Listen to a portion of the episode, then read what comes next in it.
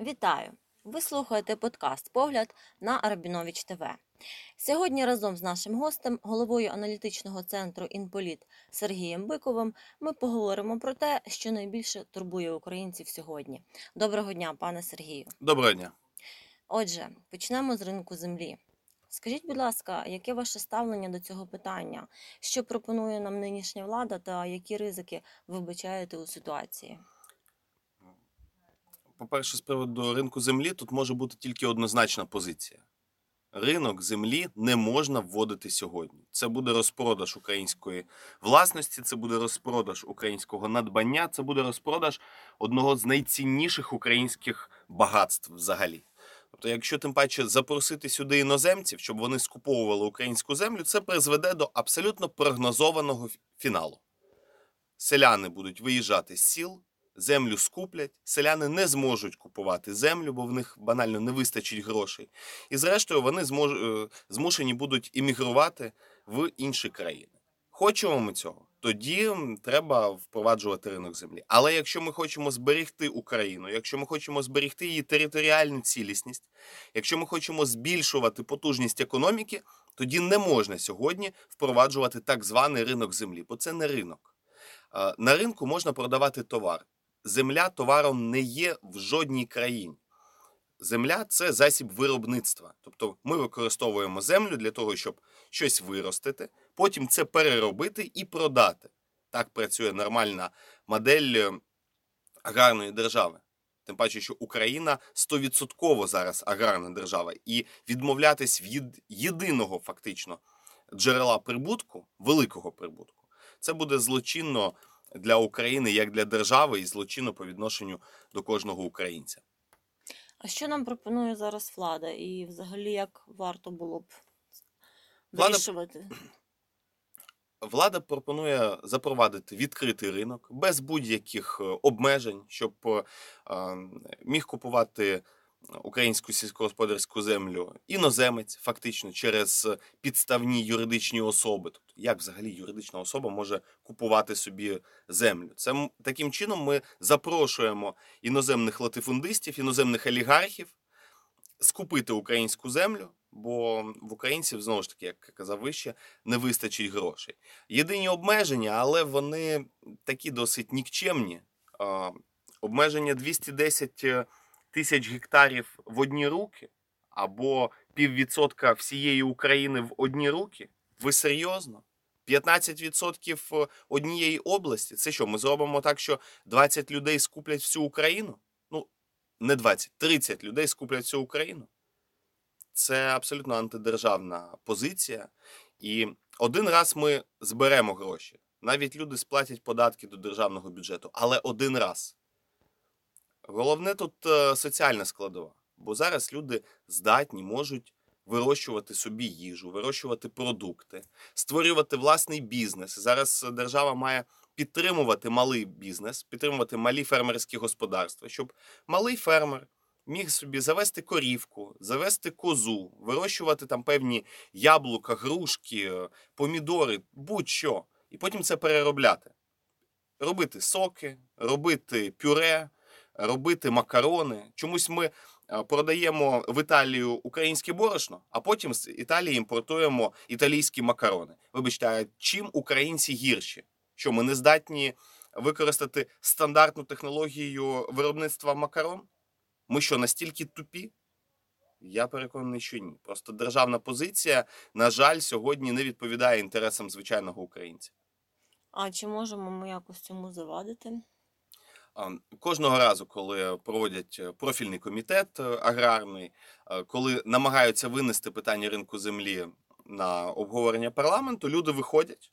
Виходить профільна асоціація, Всеукраїнська аграрна рада, найбільше таке об'єднання аграріїв. Виходять інші там профспілкові організації, виходять фермери, виходять звичайні селяни на акції протесту, перекривають вулиці, пікетують Верховну Раду, бо вони показують, якщо зараз запровадити ринок землі, вони залишаться без будь-яких засобів для існування. А держава не зможе забезпечувати е, з, державного бюджету дотаціями всіх людей.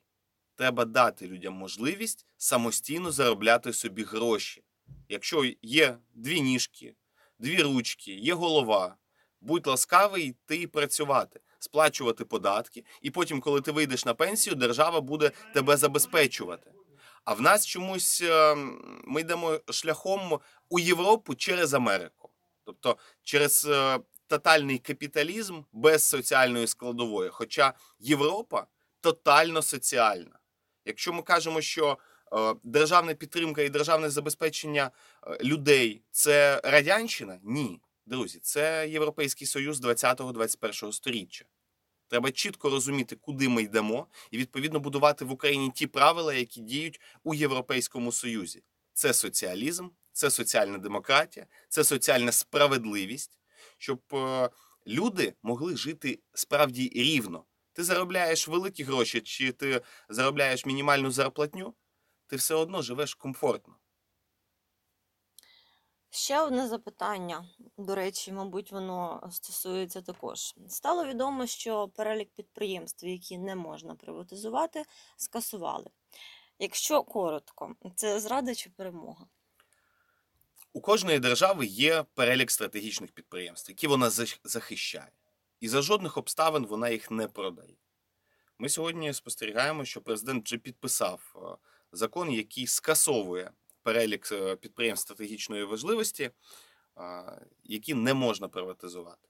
Це призводить до того, що зараз можна приватизувати енергоатом, стратегічне підприємство, можна приватизувати найголовніше конструкторське бюро, Южмаш, КБ Южне, те, де е, знаходиться український інтелектуальний потенціал, науковий потенціал. Якщо ми знищимо зараз науку, її приватизуємо тотально, це призведе до того, що мізки з України будуть виїжджати, і жодних е, розробок в Україні не будуть проводити.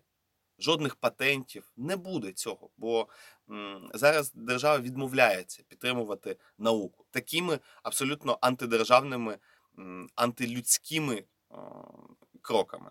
І більше того, це загрожує кризі стратегічної критичної інфраструктури. Бо якщо зараз е, приватизувати той самий енергоатом і його не модернізувати, то, наприклад, у 2035 році в нас закриється останній реактор. Приватний сектор буде з ним щось робити? Ні. Аналогічна історія з газотранспортною системою. В нас, начебто, не хочуть продавати газотранспортну систему разом з усіма підземними газосховищами, але пропонують ввести е, іноземне управління, приватне управління на 49% е, української газотранспортної системи. Тобто це навіть не продаж. Це просто подарунок за безцінь віддати в управління українську газотранспортну систему. Зараз для того, щоб побудувати таку саму газотранспортну систему, треба виділити 300 е, мільярдів євро. 300 мільярдів євро е, дозволить побудувати таку саму, як українська газотранспортну систему. Хочете будувати? Будуйте в своїх країнах, але не чіпайте українське. Зараз газотранспортна система приносить доход державного бюджету 2-4 мільярда євро на рік. Це досить нормальні гроші. Це більше, ніж е, пенсійний фонд, фактично. Тобто продати і віддати іноземцям для, для чого? Щоб вони просто отримували половину прибутків української газотранспортної системи. Зараз е, прихильники цієї умовної корпоративізації газотранспортної системи, вони кажуть: в нас е, не буде зараз заповнена труба газом, і тому е, ми не зможемо її забезпечувати. А якщо ми запросимо інвесторів, вони запустять трубу, наповнять її газом. Друзі, перемовини щодо транзиту газу це перемовини між урядами країн.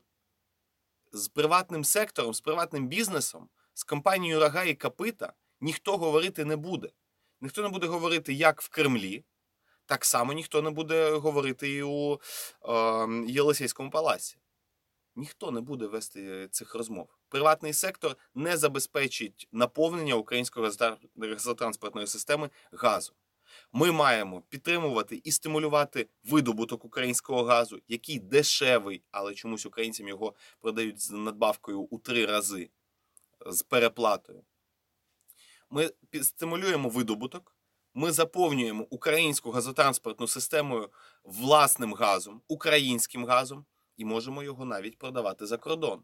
Український газ. В нас його достатньо. Навіть сьогодні ми видобуваємо е, 16,4 мільярди кубометрів газу на рік. Усі українці разом споживають 15,6 мільярдів.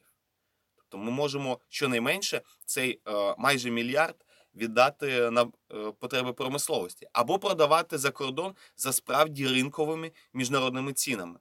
Але згідно там бухгалтерії Укргазвидобування, е, видобуток однієї тисячі кубометрів газу становить 2600 гривень, плюс-мінус.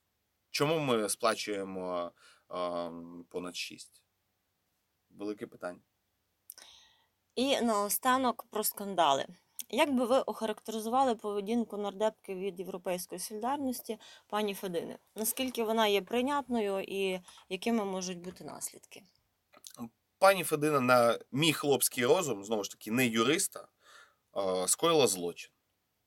Вона відверто скоїла злочин, бо вона погрожувала е, Верховному головнокомандувачу, президентові України, обговорювала напряму, як краще вбити українського президента. І це парламентар.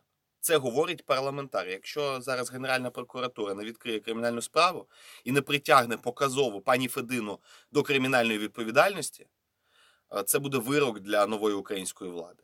Мені здається, люди, які зараз прийшли до влади, вони занадто м'які до своїх політичних опонентів. Ми кажемо, що має бути демократія, свобода слова. Так, демократія і свобода слова, але не можна погрожувати життю президента України. Тим паче, коли ти є народним депутатом, ти є парламентарем. Це не політична позиція.